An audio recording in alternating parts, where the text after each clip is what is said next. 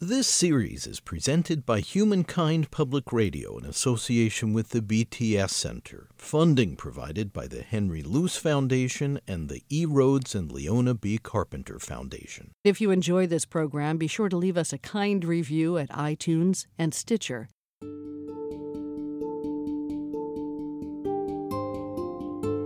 You're listening to the Spiritual Care Podcast. I'm David Freudberg. This time, Listeners, Part 1.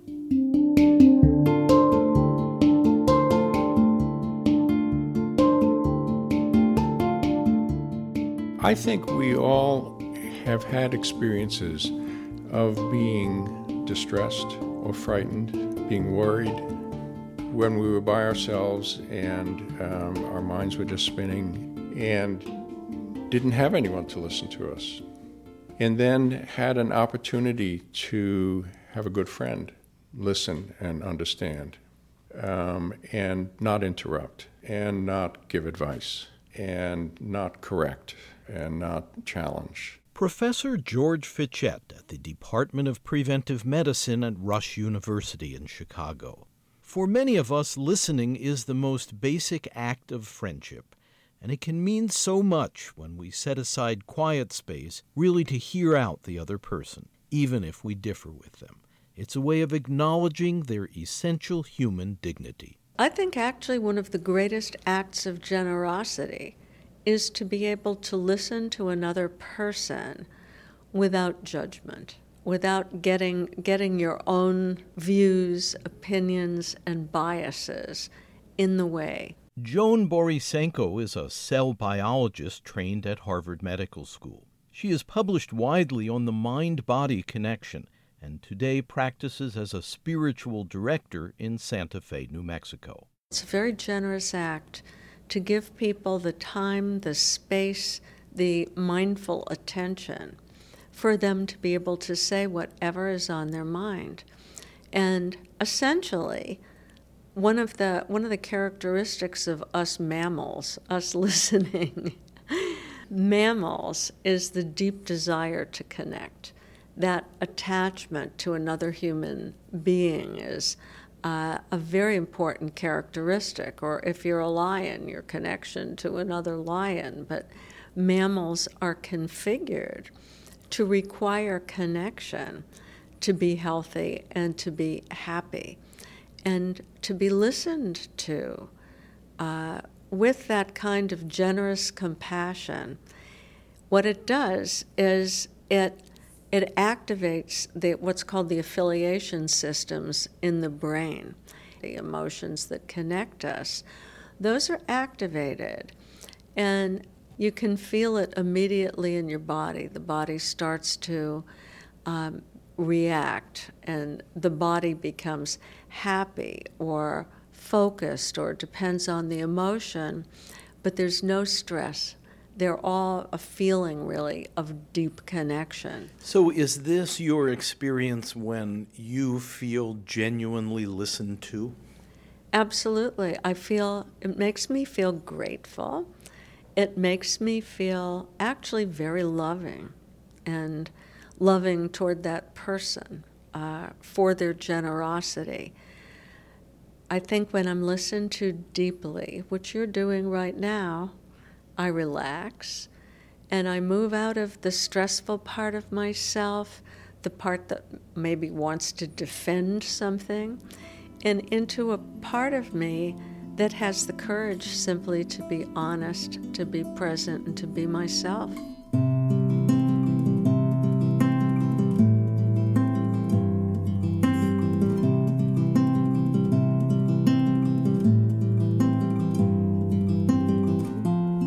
What's important is creating the state of being in which it's actually possible to listen, first of all, to yourself and then to another human being. And that means a frame of mind in which the listener intentionally enters a practice of self reflection to quiet the restless mind and grant a measure of calm to the body.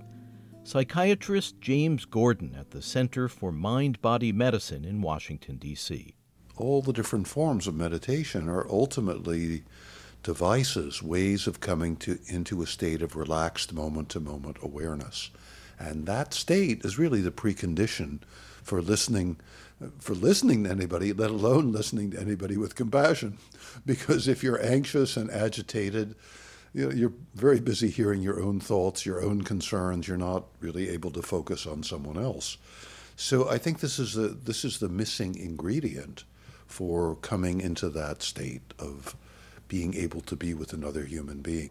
Dr. Gordon is clinical professor in psychiatry and family medicine at Georgetown University Medical School. He's the author most recently of Unstuck. Dr. Gordon leads mind body programs intended to heal the whole person for traumatized children and their families facing crisis. He spends a lot of time listening to what people are going through. What I see is people who are often dispirited by the conditions that they're living through. So, whether it's somebody who's dealing with a diagnosis of cancer, or somebody who's been through a, a terrible collective tragedy like the hurricane hurricanes in Puerto Rico or the shootings in Broward County at Stoneman Douglas, they feel demoralized, dispirited. They have a sense that the the, the, the rug of life has been pulled out from under them, and they don't know they don't know who or what to trust and to have faith in anymore. A certain sense of abandonment. Abandonment by often by the universe.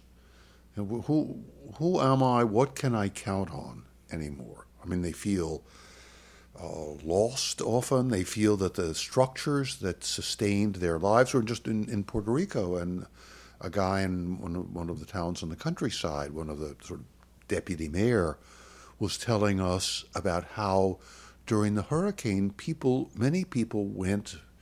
This is not a, a, a uh, psychiatric word, but they went mad. Really, they they didn't know what to do. They were running around. They wanted, you know, they couldn't communicate with people in their family. They didn't know how to help. They didn't know where to go. They didn't know what to do, and they, they just kind of lost themselves. Crisis can be profoundly disquieting, and in some cases it comes without warning, like the horrific school gunfire that erupted at Marjory Stoneman Douglas High School in Florida in 2018, leaving 34 dead and wounded. Unfortunately, I lost two people in my class and six were hit. I was on the wrong side of the class, and no student should have to cover themselves with a deceased classmate to survive. But I was that student people in these scenes are hurting. We observe people in that condition, sometimes right after a catastrophe, or in the case of working in the middle of the war, in, in the middle of that catastrophe, and we help them come back to themselves. We help them quiet their biology uh, using meditation or biofeedback. We help them shake loose the tension and stress in their bodies with active techniques like shaking and dancing or fast, deep breathing. And then we help them access their imagination and their intuition. And so they ask themselves what they may, we may use something like a wise guide image where people imagine going to a safe and comfortable place and imagining that a guide comes to them who can help answer questions. And then we leave it to them to ask the questions that are of importance to them. And sometimes there are questions that seem very mundane, like, uh, you know, how do I get enough food to eat, but very important for the next week. And sometimes it is, how do I regain my faith? How do I live after the death of my father or my son or my daughter? So we encourage them to find their own pathway to uh, understanding and connection and to any spiritual beliefs or forces or experiences that can sustain them. We open the door for them. So when someone feels that a terrible event has shaken their faith, or in some cases may have caused them to feel like they've lost their faith, how do you, as a caregiver, approach that and help them? Well, first of all, I relax. So I'm not trying to impose anything. I think it was Keats who talked about an irritable reaching after fact. And I think there's an irritable reaching after fact that we have in our in our mental health and our health professions, and I resist it. I'm not trying to define anybody. I'm trying to let them be and create a space for them to share and talk about and explore and ask and request what they need. So I in order to do that, once again, I need to relax and be present with them no matter how overwhelming the situation is. And then they will help me see how I can be of help to them. Uh, and I have to get over my own sense of uh, being overwhelmed or despairing. Can it be traumatic for you as the provider to go into a situation where everybody around you is reeling in the wake of uh, some horrible development? Well, it's definitely unsettling. Uh, and what I've learned to do is to relax with it. And the people in those situations uh, have often taught me how to do that. I'll, I'll, just tell you one, one story. I was in, uh, this is, goes back a long time, 18 years or so. I was in, uh, we've been working in Kosovo with people who were traumatized both during the war in 1998, 1999, and then after the war. Based on refugee accounts, war crimes, including burning of homes, forcible displacement, and summary executions, were committed by Serbian forces against Kosovar Albanians. Some civilians landed in refugee camps. I have father sick, yes. mother sick. My sister has four children. All sick. Three three nights. No. Yes. Look. What what what can I do? In Tirana, I have family. No problem. Look. Yeah. Um. Children sick. Four children. And I came back uh, after the war was over, and we began to work in a region called Suhareka, where 80% of the homes had been destroyed, and 20% of the kids in the high school where we were doing a lot of work had lost one or both parents.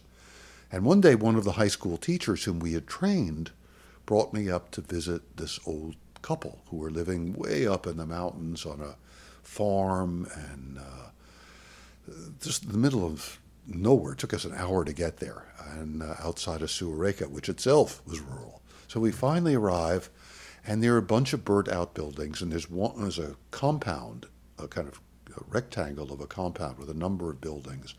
And there's one building that survived, and sitting on the porch are a very old couple.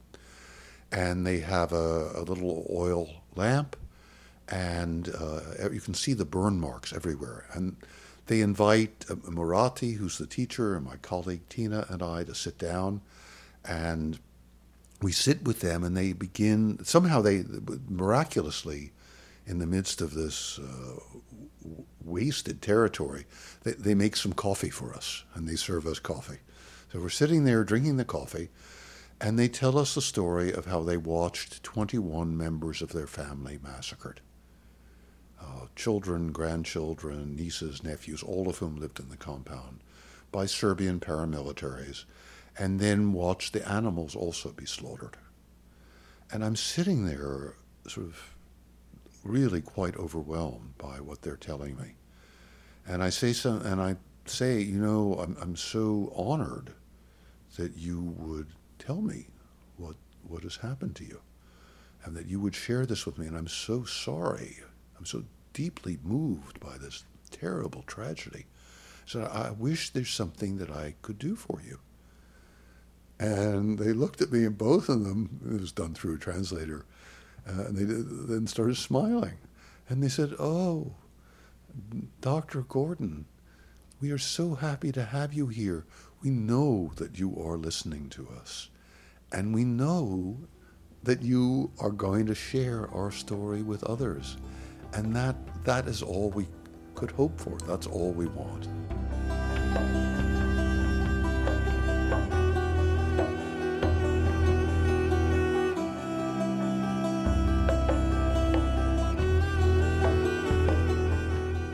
We're exploring how the profound practice of listening to people in distress can promote healing and help to restore their sense of wholeness. You're listening to the Spiritual Care Podcast. I'm David Freudberg. To learn more and to access additional episodes of this podcast, along with other resources, please visit spiritualcarepodcast.com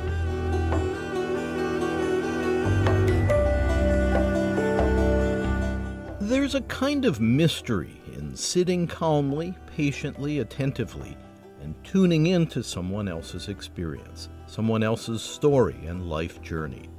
Reverend John Harrison is chaplain and director of spiritual care at El Camino Hospital in Mountain View, California, near San Jose. I think that the act of listening is a sacred act that requires us to empty ourselves of ourselves so that we can be fully present to another. Active listening is not waiting for one's turn to speak. And what does it mean to be fully present to another? It means that you're putting their needs, their wants, their interests above your own. To be fully present means that one is willing to put down one's own cares to care about another. For those serving in healthcare facilities, a typical workday, even when hectic, offers moments when staff can pause, however briefly, for reflection. We have a thing where we we call it gelling in and gelling out. It's really just the proper cleansing of one's hands. That's a perfect opportunity to begin the process of not only cleansing your hands, but also cleansing your minds. As you're there, either at the sink or whether you're using this magic gel that they give us. Hand sanitizer. That's right. To take that time to offer up a prayer to the God of your understanding. Take that time to empty yourself of your commute to work, of your child who has just lost their minds, of whatever might be an obstacle. Just take that time while you're cleansing your hands to consciously clear your mind and set the proper stage because I suggest that it's better to not pay a visit to someone who could potentially be in need if you're not available to completely and fully hear them. You're better off balancing your checkbook and clearing your mind. I once called on a gentleman who was a patient in the hospital, knocked on the door, introduced myself as we are taught to do, shared with them that I was from the spiritual care department, and if he was interested and available, I'd offer myself for a brief visit. And he looked at me. He was a crusty, salty type of guy. He looked like the kind of gentleman that would have, that you would imagine that would have a corncob pipe stuck in between his teeth. He narrowed his eyes, squinted, and he said, Chaplain, God. I don't want to talk about God. And I took a breath and I said, Fantastic. I've been talking about God all day. What would you like to talk about? He looked at me. He didn't really smile, but I think that the smile was there. He says, Well, come in if you want sit down here. I'm watching the game on, a, uh, on a, uh, the mounted television in the room. Now, as quiet as it's kept, I don't really like sports. but it was an invitation, and I took it, and I sat down. And he was staring at the TV, so I did the same. I didn't look at him, I put my focus where his focus was. And after an eternity of seven minutes, he said, Life stinks and one of the most brilliant conversations I've ever had about life and the meaning of life arose, and we never once invoked the name of a deity.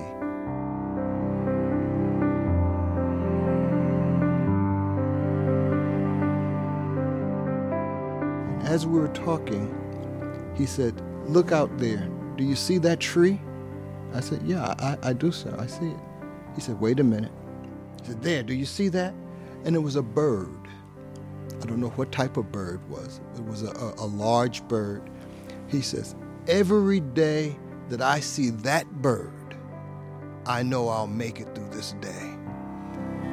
I mean, it was it was a profound thing. If I would have spent my time looking to hear the buzzwords from a particular religious zip code, I would have missed what brought meaning to him. He's saying that if he knows that the creatures of nature are sustained by an entity greater than themselves, that there is something that was going to help him make it through the day. So I, I look to find out what's important to one by way of their faith, however they want to describe it, no matter what it is uh, Christian, Buddhist, is, Islam, um, uh, Wiccan, whatever it is. Then, once I understand what their faith is, their interest is, then I'm looking for the importance of it. Is it something that that's deeply and profoundly meaningful for them, or is it something that they remember from their childhood and it arises in times of, of, of stress and, and, and turmoil? I'm also interested in their community. Do they have a community? Is their community a community of faith or is it a community of practice? Is their community rooted in their family, friends? Are they homeless in the community or uh, are those who share the struggles of the street with them? Or are they truly without community? And then the final thing would be after hearing those three things, what would I assess my response should be? What actions, if any, should I follow up in order to be of, of assistance to them?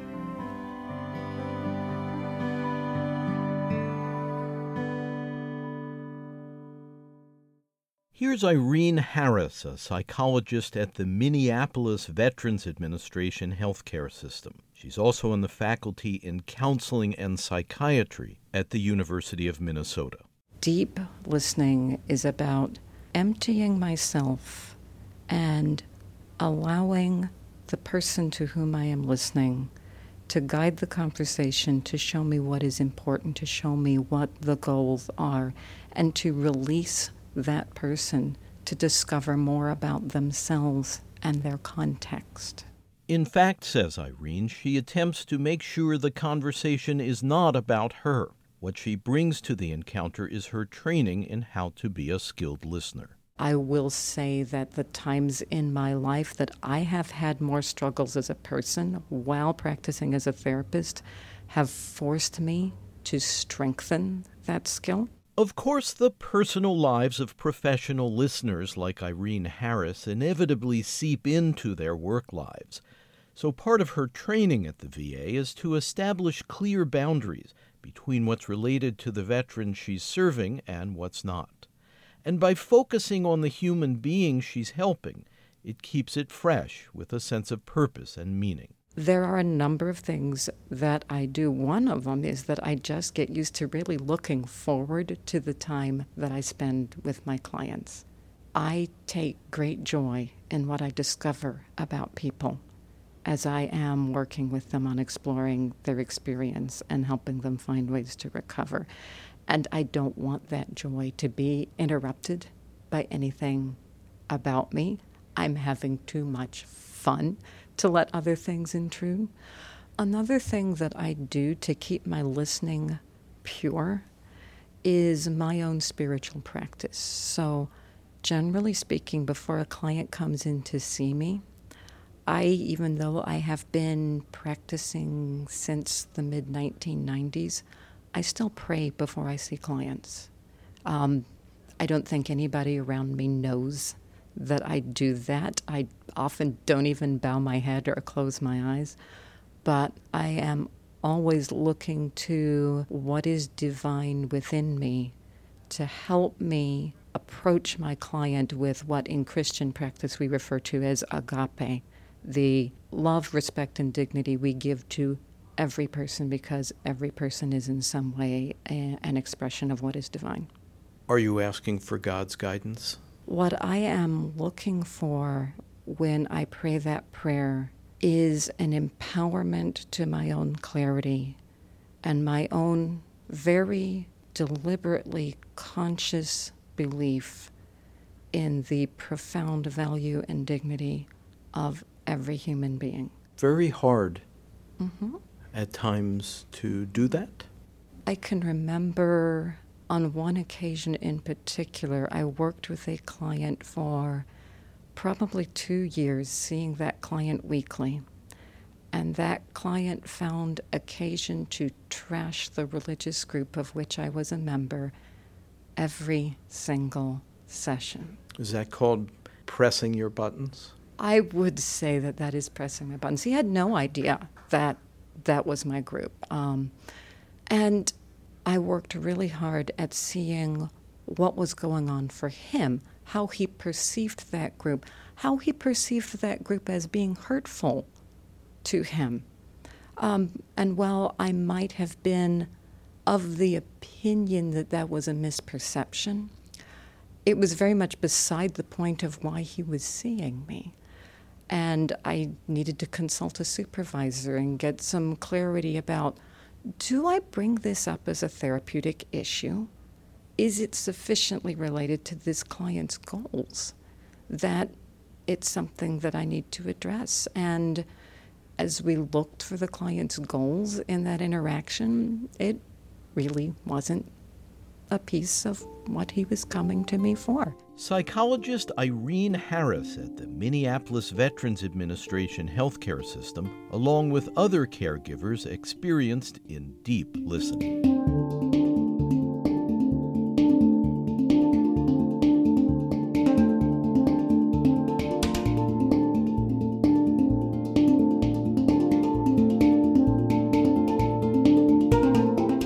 Listening to the Spiritual Care Podcast. I'm David Freudberg. Studio recording by Doug Sugarts. Editorial assistance from Andrew Andresco, Maggie Mantis, Kathy Graham, and Ken Rogers. Webmaster Brian K. Johnson. Special thanks to Connie Goldman.